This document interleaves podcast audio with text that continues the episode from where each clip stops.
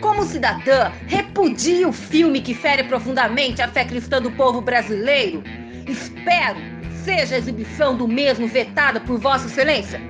Senhoras e senhores, é com imenso prazer que vamos apresentar a visão suprema de queridos cristãos brasileiros acerca da arte feita para manchar o universo divino. Selvagem. Selvagem. Selvagem. Selvagem. Das selvas. Animal selvagem. Que medra sem cultura. Agreste. Silvestre. Inculto. Nômade. Bárbaro. Tribo de índio selvagem. Rude. Bru. Ignorante. Intratável. Pessoa grosseira. Mal educada. Mal educada. Mal educada. Mal educada. Você está curtindo Selvagens Histórias.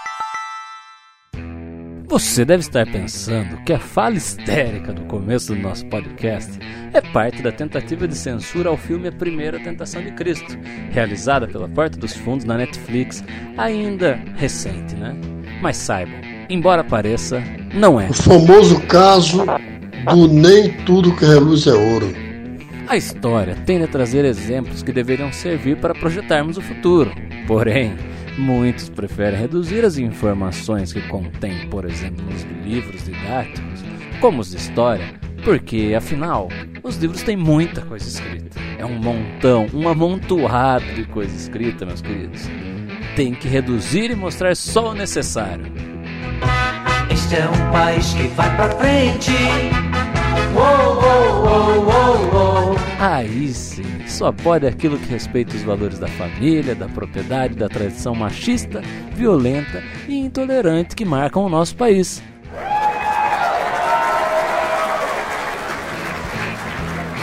E o filme em questão é Je vous salue, Marie, do cineasta francês Jean-Luc Godard. O Eduardo sugeriu uma lanchonete, mas a Mônica queria ver o filme do Godard. Falando nisso, vamos ouvir a leitura de mais um dos pedidos de censura.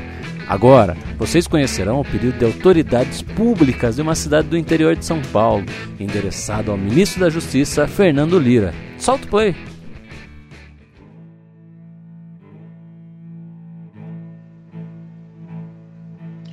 Excelentíssimo Senhor, tendo em vista a luta pela liberação do filme Ave Maria, o qual retrata uma profunda inverdade sobre a Santíssima Virgem Maria, Mãe de Jesus Homem, Salvador da humanidade, a qual foi agraciada com a mais sublime honra de Deus, escolhendo-a para essa maternidade, o que mulher nenhuma, antes nem depois, e nunca jamais será dignificada com esse chamado. Venho, com toda humildade e respeito, suplicar-lhe que não autorize a exibição desse filme, sobre hipótese ou forma alguma, em nosso país. Alegam nova república, alegam democracia, mas o que tal fazem não respeitam a vontade suprema do Criador. Como vou respeitar a ordem e a responsabilidade que a democracia exige? Assim, excelentíssimo ministro, a par de suas múltiplas responsabilidades, conto com a mais esta decisão justa, não liberando o referido filme. 22 de janeiro de 1986. Você, caro ouvinte, você já deve estar vendo semelhanças entre o texto lido e as frases que tem visto nas redes sociais sobre esse tal vídeo do Porta dos Fundos, né? Sim, é interessante a proximidade, mas vamos olhar alguns pontos sobre o caso que estamos retratando, esse tal filme do Godard, Je vous salue, Marie. Godard fez uma adaptação cinematográfica da história de Maria. Sim, Maria, a mãe virgem de Jesus. E ele trouxe essa adaptação para o final do século XX. No caso, católicos do mundo todo criticaram a filmagem. Aqui no Brasil, ah, país que à época contava com mais de 80% de católicos e com uma ligação muito forte entre religião e poder, que já é histórica, né? Não é de surpreender o que viria a acontecer.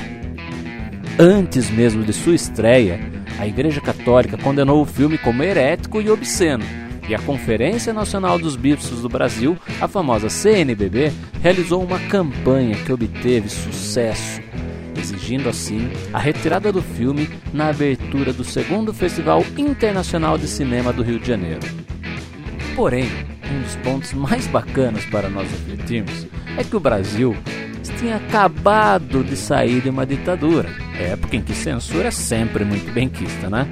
E aí, é claro, o ministro Fernando Lira, há pouco tempo, no ano anterior, em 1985, havia afirmado para cerca de 700 intelectuais lá no Teatro Casagrande do Rio de Janeiro que a censura tinha fim ali, ao serem revogadas as leis sobre censuras de diversões e espetáculos públicos.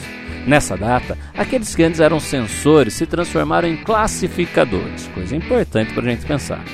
Mas, né, temos que lembrar também que a política tem suas peripécias, e durante o último governo ditatorial foi anunciado o fim da censura. Já no primeiro ano de hipótese democrática, é realizado um novo ato de censura. Tudo isso em nome dos valores cristãos e a mando do presidente da República, José Sarney. Ao saber disso, Herbert Viana, Bi Ribeiro e João Baroni, sim, você já deve ter ouvido esses nomes, né? Escrevem a música Selvagem, fazendo referência ao caso, quando lembram que a liberdade cai por terra aos pés de um filme de Godard. É. Quem ficou feliz com o ato de censura foi o presidente da organização Tradição, Família e Propriedade, a famosa TFP, que saudou o presidente Sarney pelo ato. Fiquem agora com a música Selvagem dos Paralamas do Sucesso.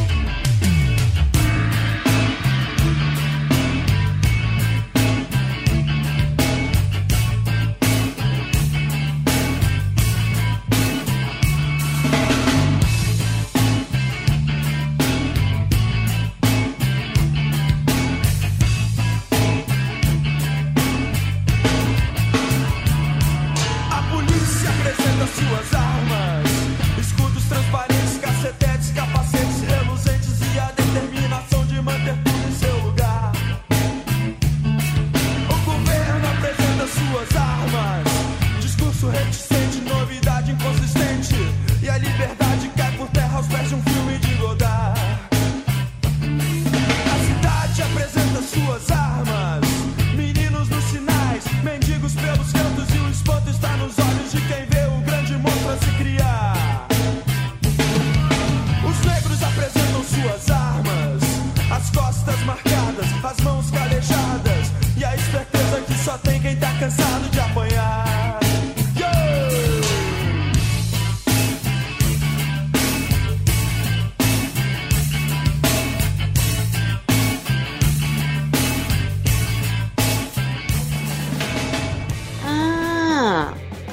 Agora entendi porque os Paralamas cantam que a liberdade cai por terra aos pés de um filme de Godard.